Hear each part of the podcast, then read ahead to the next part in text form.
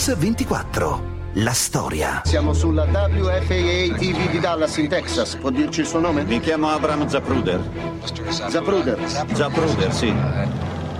Zapruder, può raccontarci cosa ha visto? Sono uscito mezz'ora prima per piazzarmi in un punto buono. Volevo fare delle riprese. Era quasi a metà della strada. Quando ho sentito un colpo e l'ho visto sobbalzare così. Poi ho sentito un altro colpo o due, non so dire se fossero uno o due, e ho visto la sua testa aprirsi letteralmente in due, con il sangue e tutto il resto. Ho continuato a girare tutto. Sto male, non posso. Penso che lei esprima perfettamente lo stato d'animo del mondo intero. State portate in ospedale delle scorte di sangue. È un'ora triste per tutto il paese. La polizia ha formalizzato l'arresto di Oswald alla mezzanotte del... Ha sparato lei al presidente? No, sono solo una vittima. Chi era davvero Lee Harvey Oswald? Un mistero nascosto dietro un rompicapo. Respingo fermamente queste accuse. Doveva essere messo al tacello.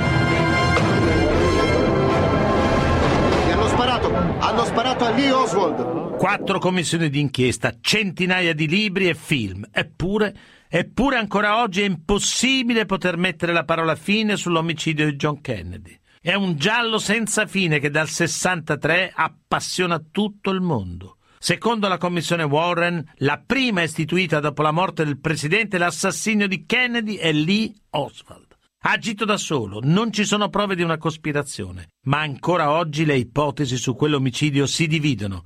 E allora per ripercorrere dubbi e interrogativi dobbiamo tornare a Dallas alla mattina di quel venerdì del 22 novembre del 63. Quel mattino Oswald si sveglia presto. Marina sta ancora dormendo. Oswald si prepara il caffè da solo, poi dà un bacio alla figlia e saluta Marina. Oswald lascia la casa portando con sé un pacco lungo avvolto in una carta marrone. Al vicino che gli dà un passaggio al lavoro dice che contiene dei bastoni da tenda per la sua stanza a Oak Cliff. Nel corso della giornata, un lungo sacco vuoto di colore marrone sarebbe stato ritrovato al sesto piano del Texas School Book Depository. Anche il presidente Kennedy quella mattina si sveglia presto. A Fort Worth lo accoglie una folla entusiasta. Qualche anno fa, quando mi presentai a Parigi, dissi che ero l'uomo che aveva accompagnato la signora Kennedy a Parigi. Viaggiando per il Texas ho la stessa sensazione. I colleghi di Oswald si affacciano alla finestra per vedere il corteo. Oswald sale in ascensore al sesto piano dove passa la mattinata a ordinare libri di testo. Intanto a Fort Worth il presidente si dirige verso l'aeroporto per il breve volo che lo porterà a Dallas. Sono circa le 12. I colleghi di Oswald scendono per il pranzo. Oswald gli urla di rimandare sull'ascensore. In quel momento il presidente Kennedy e la moglie atterrano a Low Field. L'accoglienza è calorosa. Al sesto piano del depository qualcuno ha coperto una finestra d'angolo con delle scatole. Su alcune di queste, comprese quelle disposte in modo da reggere il fucile del cecchino, saranno trovate le impronte di Oswald. Due testimoni notano un uomo con un fucile alla finestra del sesto piano. Pensano che sia lì per proteggere il presidente. In seguito Oswald sosterrà che in quel momento era a pranzo con due colleghi e che era andato a comprarsi una bibita. Entrambi i colleghi, però, negano di aver pranzato con lui. Alcuni testimoni hanno avuto l'impressione che ci fossero due uomini al sesto piano. Siamo agli attimi cruciali, sono quasi le 12.30 del 22 novembre del 63. Tra pochi istanti John Kennedy sarà colpito a morte. E quello del presidente Kennedy sarà un omicidio più fotografato e più filmato della storia. Infatti quel giorno nella Dilly Plaza di Dallas si accalcano moltissimi cineoperatori dilettanti e ognuno di loro fornirà il suo contributo alla soluzione del mistero. Ma anche tanti passanti, testimoni oculari che quel giorno erano andati a salutare il presidente a Dallas.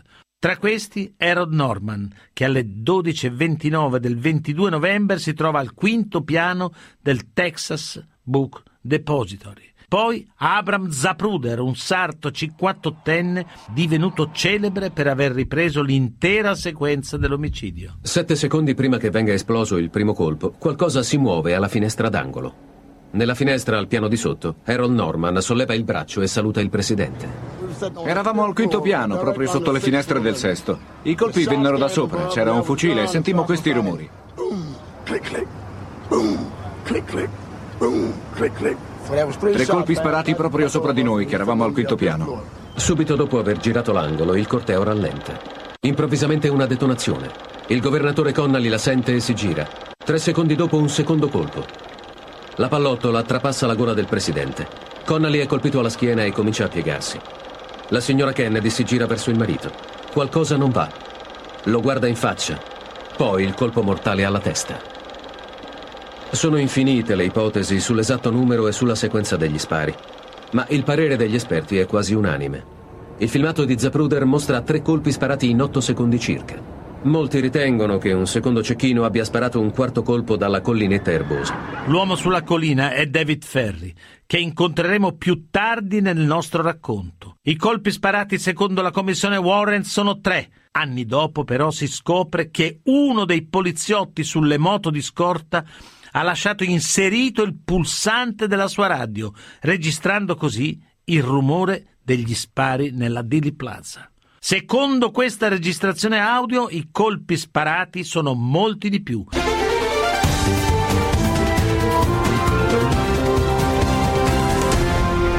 Mix 24. La storia. Rieccoci su Radio 24 con il racconto dell'omicidio Kennedy nel cinquantesimo anniversario del suo omicidio. Come abbiamo detto, secondo le fonti ufficiali, i colpi contro la limousine presidenziale in visita a Dallas sarebbero stati solo tre, mentre una registrazione audio ritrovata più tardi ne rileva molti di più. Ascoltiamola.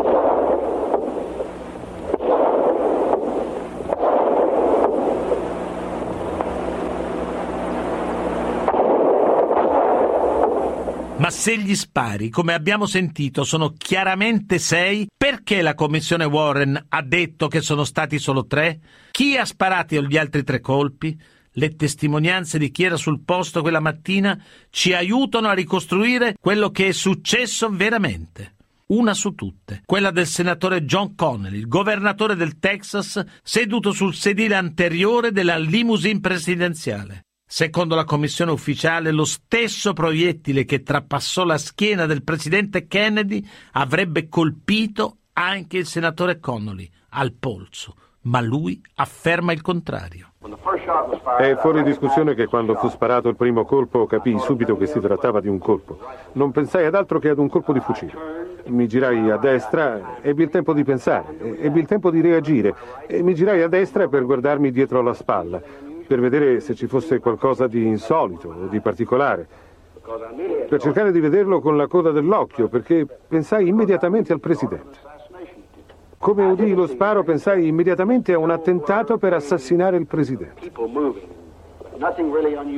Non vidi nulla se non tutti quanti che salutavano, la gente in movimento, niente di insolito. Non vidi il presidente con la coda dell'occhio e stavo per girarmi per guardare dietro la spalla sinistra. Mi ero girato fino al punto in cui potevo vedere diritto davanti a me, quando sentii il colpo del proiettile che mi aveva colpito.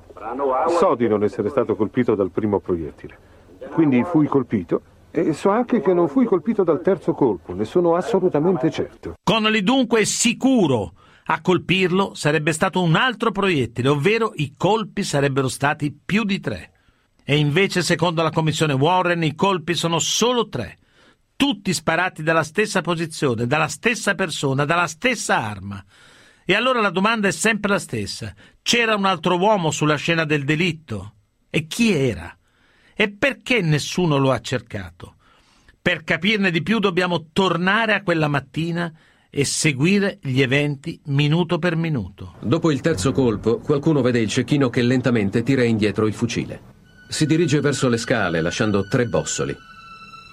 Il fucile, con una pallottola ancora nel caricatore, verrà trovato dietro alcune scatole.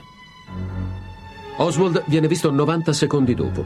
È in piedi accanto alla porta della mensa, all'aria distesa. Un poliziotto lo ferma per un istante, ma poi lo lascia andare. Tre minuti dopo la sparatoria, Oswald esce dall'ingresso principale. Sale su un autobus, ma il traffico è bloccato. Scende al volo e fa un cenno ad un taxi. Chiede al tassista di lasciarlo ad un paio di isolati dalla sua pensione a Oak Cliff. Oswald corre nella sua stanza. Si infila un revolver calibro 38 nella cintura. Dall'armadietto prende una giacca leggera con chiusura lampo ed esce. La proprietaria lo vede per l'ultima volta in piedi alla fermata dell'autobus, appena fuori dalla pensione.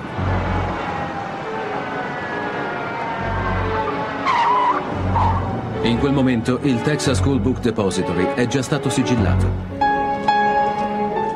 Intanto il cadavere del presidente Kennedy viene trasportato all'aeroporto di Love Fields. A bordo dell'aereo presidenziale, Jackie Kennedy si rifiuta di lasciare la bara del marito.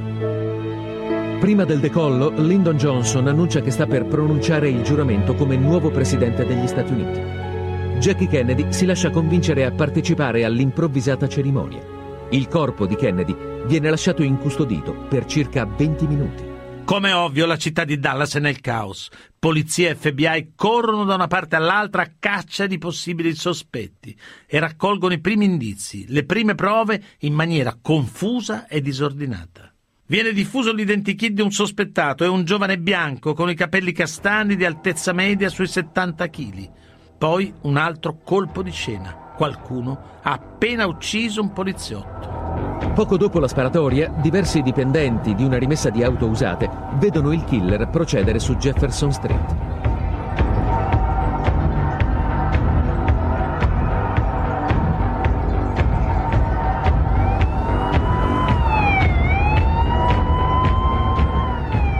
Mentre le auto della polizia sfrecciano di fronte al Texas Movie Theater, la cassiera del cinema esce dal gabbiotto della biglietteria per vedere che sta succedendo. In quell'istante un uomo si intrufola nel cinema senza pagare il biglietto, ma qualcuno lo vede e chiama la polizia. Convergemmo sul punto segnalato, entrammo in galleria, io per primo. Dato che c'era una sola luce nel cinema, aprì la porta laterale per vedere meglio. Ci accertammo che non fosse in galleria e riscesi le scale. Appena tornato nell'atrio sentii i rumori di una colluttazione. Immediatamente entrai nel cinema e vidi un agente che tratteneva un sospettato nella terza fila dal fondo della platea. Dovemmo metterci in sette per spingerlo a terra e immobilizzarlo. Solo allora potemmo ammanettarlo. Una volta che ebbe le manette ai polsi cominciò a inveire contro la polizia dicendo cose tipo è questa l'America? Oswald viene interrogato sull'uccisione di Tippit, ma nel giro di poco sarà accusato dell'assassinio di Kennedy. La polizia infatti ha scoperto che l'unico dipendente assente al Book Depository è lui. Fatecelo vedere! Per favore, un po' di calma. L'uomo è stato identificato? È stato identificato come l'assassino dell'agente. È stato identificato anche come l'assassino del presidente? Non ancora. In un primo momento dunque Oswald viene arrestato solo con l'accusa di aver ucciso un agente di polizia. Solo in un secondo momento verrà sospettato anche per l'omicidio del Presidente degli Stati Uniti. Ma torniamo a John Kennedy. La sua salma, come abbiamo detto, viene lasciata incustodita per 20 minuti. 20 minuti coperti dal mistero, come testimoniano David Lanciani e Aubrey Wright, addetti alla custodia del cadavere del presidente. Aiutai a porre il corpo del presidente Kennedy in una lussuosa cassa di bronzo il 22 novembre 1963 al Parkland Memorial Hospital. Il corpo fu portato in una cassa di metallo grigio quella sera alle 8 circa. Era una cassa di bronzo chiaro, o bronzo scuro con maniglie più chiare. Una cassa molto bella e costosa.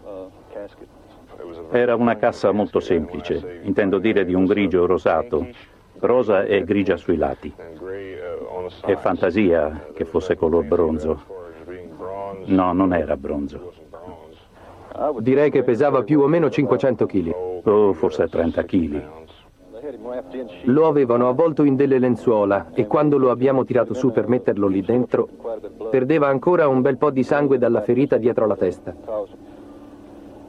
Lo abbiamo avvolto con degli altri lenzuoli ed abbiamo messo un foglio di materiale plastico dentro la bara per assorbire tutto quel sangue che colava. Lo abbiamo messo nella bara tutti insieme e abbiamo chiuso il coperchio.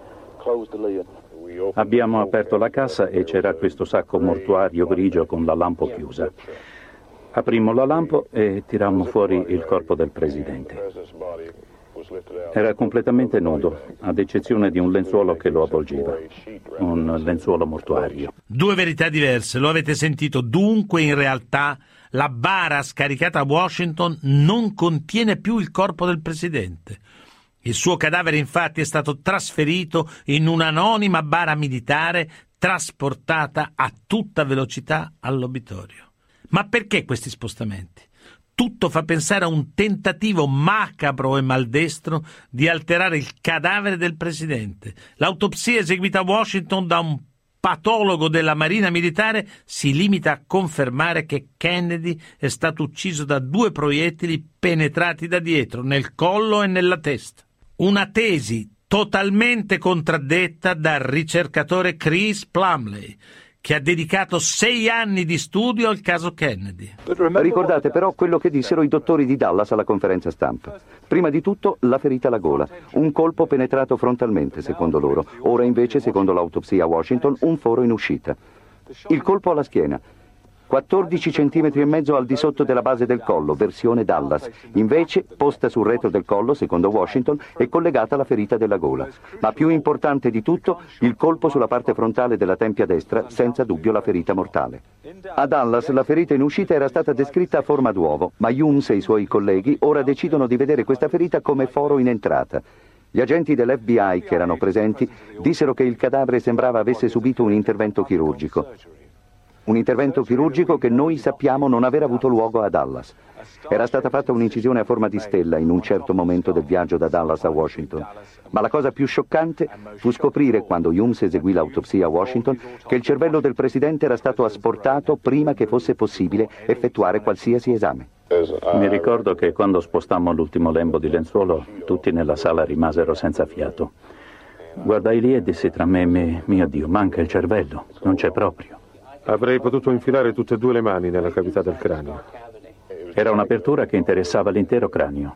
E mi rivolsi a Reed dicendo, mio Dio, guarda quanto è grande questo buco. Un corpo dunque quasi certamente manomesso. La scomparsa del cervello di Kennedy è un mistero a cui finora nessuno è riuscito a fornire una risposta. Restano naturalmente solo delle congetture e dei sospetti. Ma torniamo a Dallas, al giorno dell'omicidio. Oswald, arrestato per aver ucciso un agente, diventa l'unico sospettato per l'omicidio Kennedy. E adesso, mentre viene portato alla centrale di polizia di Dallas, è assediato dai giornalisti.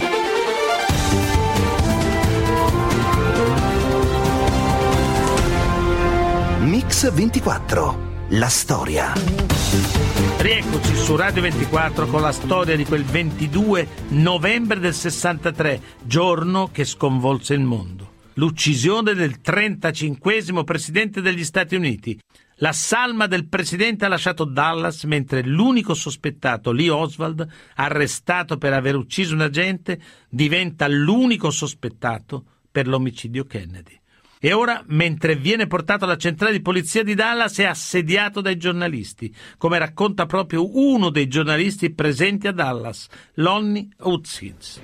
Mi trovavo nel corridoio con tutti gli altri cronisti quando Fritz uscì e mi chiese se potevo entrare a fare da rappresentante della stampa per qualche minuto. Entrai e vidi Oswald. Gli chiesi subito che cosa aveva all'occhio e lui mi rispose che l'avevano preso a pugni per bloccarlo, per immobilizzarlo. La domanda successiva fu perché ha ucciso l'agente Tippit? Mi rivoltò la domanda e disse qualcuno è stato ucciso? Un poliziotto è stato ucciso? In quel momento aveva quel sorrisino che lo avrei preso a schiaffi, ma non potevo. All'improvviso mi saltò agli occhi che non stava sudando. Non aveva una sola goccia di sudore. Era il più tranquillo di tutte le persone che gli stavano intorno. Servizi segreti, polizia, FBI, procura distrettuale. C'erano tutti in quell'ufficio. Tutti gli indizi puntano su Oswald. Portano di nuovo giù Oswald. Ha comprato quel fucile? Non so quali informazioni vi siano state fornite, ma nego decisamente queste accuse. Non so niente di questa storia. Ha ucciso lei il presidente? No, signore. Ha sparato lei al presidente? Io lavoro in quell'edificio. Era nell'edificio in quel momento? Sì, certo, ci lavoro. Girati, dai. Ha sparato lei al presidente? No, mi hanno messo in mezzo solo perché ho vissuto in Unione Sovietica. Sono solo una vittima. Ha sparato al presidente? Oswald non ammette nulla, continua a ripetere sono solo una vittima, mi hanno incastrato. È circa la mezzanotte del 22 novembre. Oswald viene portato davanti alla stampa. È stato appena accusato dell'omicidio dell'agente Tippit e sta per essere accusato dell'assassinio del presidente Kennedy. Ha ucciso lei il presidente? No, non sono stato accusato di questo, nessuno me lo ha ancora detto. Ne ho sentito parlare solo quando i giornalisti nell'atrio mi hanno fatto questa domanda. Nessuno cosa? Prego? Nessuno le ha detto cosa? In fondo alla sala, quella notte, c'è un uomo che non è né un poliziotto né un giornalista. Un uomo con una pistola e molti legami nel sottobosco della criminalità. Si chiama Jacob Rubinstein, ma tutti lo conoscono come Jack Ruby. Da lì a nemmeno 36 ore, Ruby ucciderà Lee Harvey Oswald. Se Ruby vuole tendere un agguato ad Oswald, quella domenica mattina sarà la sua ultima occasione. La polizia ha annunciato che il sospettato verrà trasferito nella prigione della contea alle 10 del mattino. Gli hanno sparato! Dopo essere stato colpito da Ruby, Oswald non riprenderà mai più conoscenza. Al Parkland Hospital, Oswald viene dichiarato morto. Oswald muore poco prima di mezzogiorno del 24 novembre del 63 al Parkland Hospital di Dallas, lo stesso ospedale dove è morto Kennedy. Il presunto colpevole dell'omicidio Kennedy viene ucciso solo 48 ore dopo il suo arresto da un uomo che sta per diventare un altro protagonista di questo straordinario enigma della storia. Perché Ruby uccide Oswald? O meglio ancora, perché Oswald doveva morire? Così prova a rispondere Robert Blackie, membro della Commissione senatoriale americana sugli omicidi del 1979. Se la criminalità ebbe un ruolo nella morte del presidente, e io credo di sì, e portò Oswald a uccidere il presidente, era fondamentale che venisse messo a tacere. Da vivo Oswald avrebbe confessato chi erano i suoi complici, o almeno c'era il rischio che lo facesse. Tutto fa pensare che Jack Ruby abbia affrontato e assassinato Oswald e che lo abbia fatto per metterlo a tacere. Jack Ruby verrà arrestato, processato e condannato, ma non rivelerà mai fino in fondo i veri motivi che lo hanno portato a uccidere Oswald. Ma c'è un'altra domanda che non ha risposte. Jack Ruby ha agito da solo oppure era solo la pedina di una cospirazione molto più grande? Jack Ruby muore il 3 gennaio del 67, portandosi con sé tutte le risposte a questi interrogativi. Prima di morire, però, consapevole di essere ormai alla fine, affida a una conferenza stampa la sua ultima enigmatica verità. La verità su tutto ciò che sta succedendo non è mai venuta a galla. Il mondo non saprà mai cos'è successo veramente. Le mie motivazioni. Ruby decide dunque di nascondere la verità sul perché ha ucciso Oswald. Più tardi, ad una giornalista che gli chiede anche del movente dell'omicidio Kennedy, risponde così. Se il vicepresidente fosse stato Edley Stevenson, il nostro amato presidente Kennedy non sarebbe stato assassinato. La risposta è l'uomo attualmente in carica. La risposta è l'uomo attualmente in carica. E l'uomo in carica in quel momento è Lyndall Johnson. Poche settimane dopo quell'intervista, Jack Ruby muore per un cancro. La donna che aveva raccolto quell'intervista muore anch'essa suicida come tanti in questa incredibile storia. Anche Oswald, l'unico sospettato dell'omicidio Kennedy, è stato eliminato prima del processo. Ma è davvero lui l'assassino di Kennedy? Dopo la sua morte la polizia continua a cercare indizi, testimonianze e prove. Tra queste, la prova principale che lo inchioda è quel fucile di origine italiana, in Manlicher Carcano, di sua proprietà, ritrovato nel deposito di libri. Su quel fucile l'FBI rileva delle impronte. Proprio queste impronte incastrano Oswald. È lui che l'ha impugnato. È lui che ha sparato da quel sesto piano del deposito dei libri. Ma oggi sappiamo che quel fucile non avrebbe mai potuto sparare sei colpi in rapida sequenza e che in realtà i colpi sparati da Oswald sono stati soltanto tre. Secondo un altro filmato, rispetto a quello famoso di Zapruder, un altro uomo avrebbe sparato al presidente da una collinetta erbosa. Il principale sospettato è David Ferry. Dopo quei sei colpi di fucile, Dili Plaza è nel caos. La folla si riversa sul terrapieno erboso. Sui due lati della Elm Street si trovavano all'incirca 400 persone. La commissione Warren ne chiamò a testimoniare 259. A 90 di loro fu chiesto da dove pensavano fossero venuti gli spari. Per 58 testimoni quei colpi erano venuti dal terrapieno erboso. Tutti e 58 furono congedati. Fu detto loro che quanto ricordavano era errato. Si sono fatte moltissime supposizioni su chi fosse quell'uomo sul terrapieno erboso. Una cosa però è certa, non si trattava di Lee Harvey Oswald.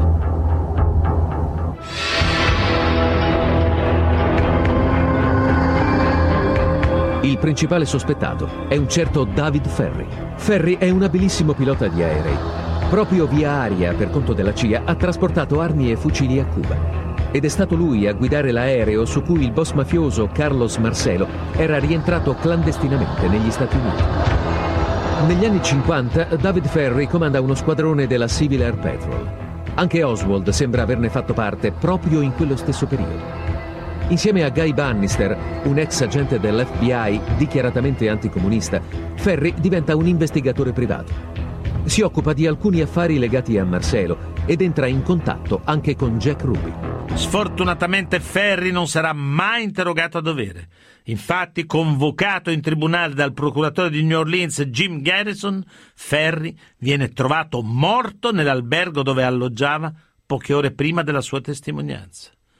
Dunque un ulteriore uomo chiave che scompare portandosi dietro la sua verità. Di certo c'è solo che la vita di Lee Oswald ha incrociato quella di David Ferry, il presunto secondo killer, e ha incrociato anche quella di Jack Ruby, il suo assassino. Ora sono morti tutti e tre, ma a questo punto dobbiamo porci un'altra domanda. Chi era davvero Lee Oswald?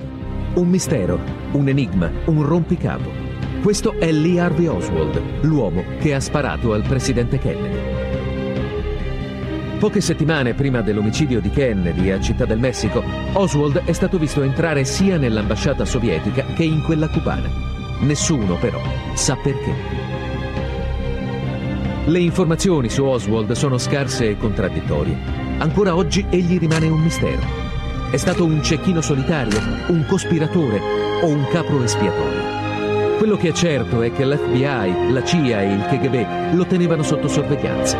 Dunque Oswald era un uomo sospetto. Mi sento di dire che sono un marxista, è corretto. Lui, da parte sua, si dichiarava un marxista, ma il suo atteggiamento era spesso ambiguo e contraddittorio. Dopo un'infanzia difficile, segnata dalla mancanza del padre, Oswald si arruola nei Marines. Ha solo 17 anni.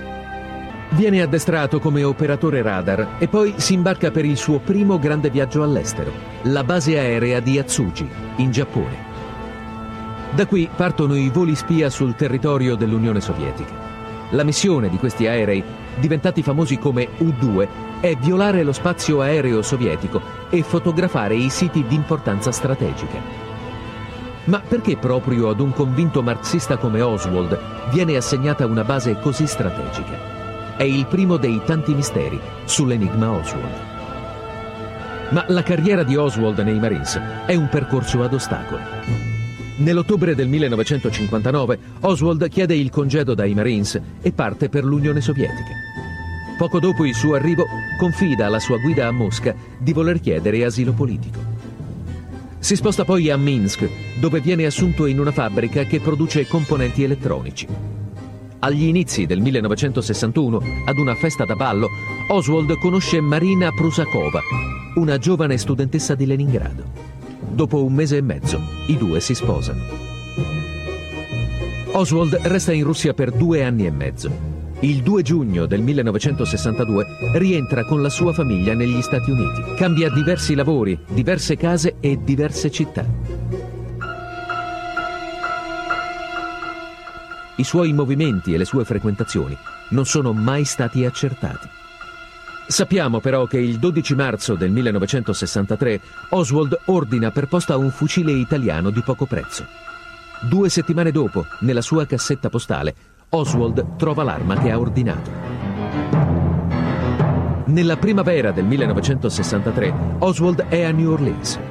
L'uomo accusato dell'omicidio di John Kennedy vivrà qui il capitolo più misterioso della sua breve vita. Organizza una campagna a favore di Castro. Nello stesso tempo, però, entra in contatto con il leader di un gruppo anticastrista, Carlos Bringuier. Tre uomini dunque, tre enigmi, killer solitari o pedine di una complicatissima cospirazione? Chi erano davvero? Eppure queste sono forse le domande sbagliate, perché l'interrogativo più giusto è chi poteva avere interesse a uccidere il presidente Kennedy.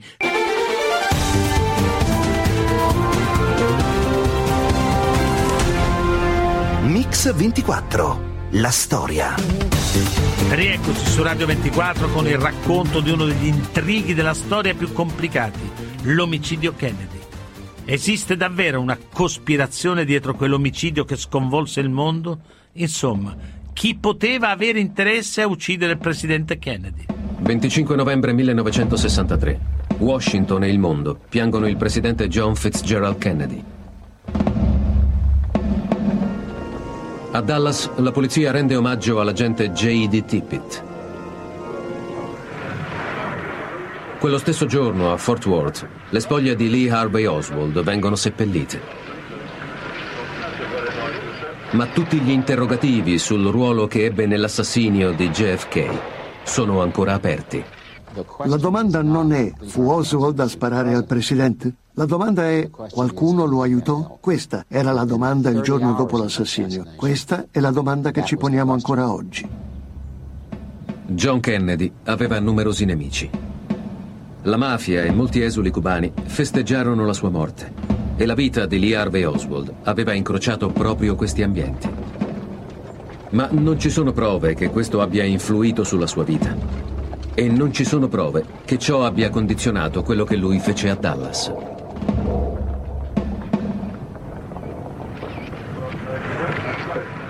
In ultima analisi, c'è solo Oswald. Un uomo che ha scelto i propri ideali politici, che si è inventato una vita segreta e che si è trasformato in un assassino. Un uomo la cui vita reale non è mai stata all'altezza dei suoi sogni, fino al giorno in cui non ha incrociato quella del Presidente degli Stati Uniti.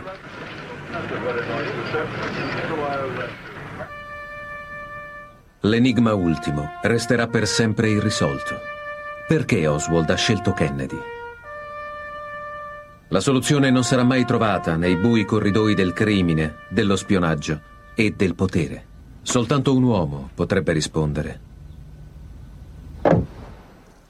Ma la sua risposta sarà per sempre il silenzio.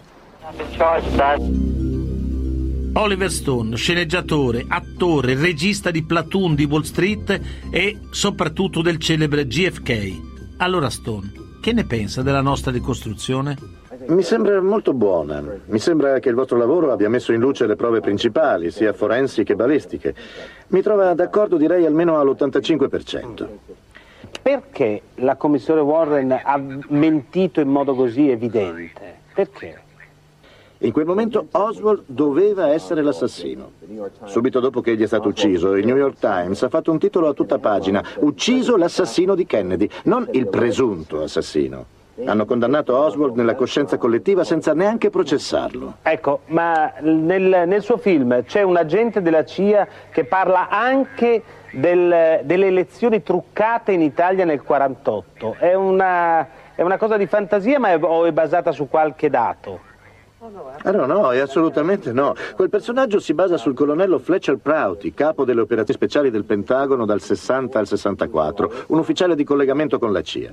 È stato lui a raccontarmi quella storia, nei minimi dettagli, perché lui stesso vi era stato coinvolto.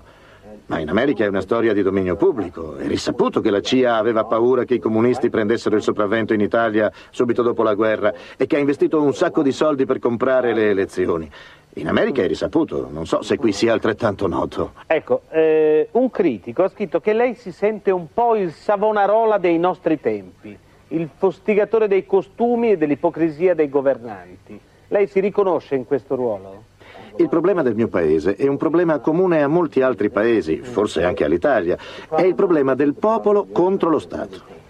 Nel mio paese lo Stato ha tradito la Costituzione, ha ucciso Kennedy, ha occultato le prove e continua a farlo. Lo ha fatto in almeno altre cinque o sei occasioni. Nel caso di Nixon, nel caso dei bombardamenti segreti nel Laos e in Cambogia, e poi in Iran, Nicaragua, con i Contras, gli ostaggi in Iran, in almeno cinque casi. L'omicidio di Kennedy è stato uno spartiacque. Solo oggi cominciamo ad avvertire le conseguenze di quell'evento. Senta, ma il pubblico americano è pronto o no per conoscere eh, definitivamente la, la, verità su Kennedy? Soprattutto, voglio dire, riusciremo secondo lei mai a sapere la verità su Dallas? No, no, no, perché non c'è nulla di scritto che provi la cospirazione. Ma il pubblico americano lo sa, inconsciamente sa che è stata tutta una menzogna. Il 68% degli americani crede che ad uccidere Kennedy sia stato il governo. Ma questo non riguarda più solo Kennedy, questo riguarda il nostro futuro, le generazioni del domani. Come faremo a riprendere in mano il controllo della democrazia? Come faremo a far sì che il governo sveli i suoi segreti. Come? Dobbiamo eleggere un nuovo presidente che apra gli archivi, una nuova legislatura che sia aperta ed onesta. Dobbiamo fare dei grandi cambiamenti e per farli bisogna che i giovani si sveglino e vadano a votare. Come lei sa, in America i giovani non vanno a votare. Sono apatici, disillusi da tutti gli scandali che ci sono stati. Dopo John Kennedy è stato ucciso Martin Luther King e poi Bob Kennedy e poi c'è stato il Vietnam. È stata una mostruosità, un incubo. Chi è che non ha voluto allora che la gente sapesse? Nel mio film sostengo che ci furono in realtà due cospirazioni. Una più piccola, ristretta, per uccidere il Presidente. Una cospirazione che coinvolgeva 5 al massimo 10 persone. E un'altra, molto più estesa, per coprire tutto, per mettere tutto a tacere. Tra i responsabili di questa seconda cospirazione metterei senz'altro Lyndon Johnson, che è divenuto presidente al posto di Kennedy e che ha istituito la commissione d'inchiesta, la commissione Warren, che ha fatto un lavoro davvero scadente. E poi metterei i servizi segreti che hanno tenuto nascoste a quella commissione alcune prove fondamentali. Allen ecco, Dulles. Signor Stone, forse le stesse persone che dice lei non volevano neanche che si facesse il film. Oggi come oggi la maggior parte di quelle persone, dei membri della commissione Warren, è morta. D'altra parte è innegabile che non appena il mio film è stato annunciato, la stampa americana abbia cominciato ad attaccarmi, a rifiutare anche la sola idea che io potessi fare questo film. Ecco, ma lei ha detto che le hanno rubato la prima bozza della sceneggiatura e che gli attacchi sono cominciati ancora prima delle riprese del film. Che tipo di attacchi? È stato pazzesco. Hanno rubato la prima stesura del copione, l'hanno fatta circolare per tutti i giornali, i settimanali, i periodici. Hanno divulgato il finale del film, cosa che di solito non si fa mai. Mi hanno ridicolizzato pubblicamente prima ancora che cominciasse a girare.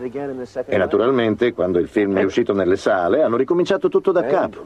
E il bello è che nessuno si è interessato a quello che era il punto fondamentale di tutta la faccenda, cioè agli interrogativi che il mio film pone. Ce ne sono almeno 40, su Oswald, sul ruolo della CIA, su Allen Dulles. Tutte le puntate di Mix 24 della storia si possono riascoltare sul sito www.radio24.it nella pagina dedicata a questa trasmissione. Ringrazio Alessandro Longoni, il mitico stagista Manuel Guerrini in redazione e Alessandro Chiappini e Valerio Rocchetti in regia. A domani.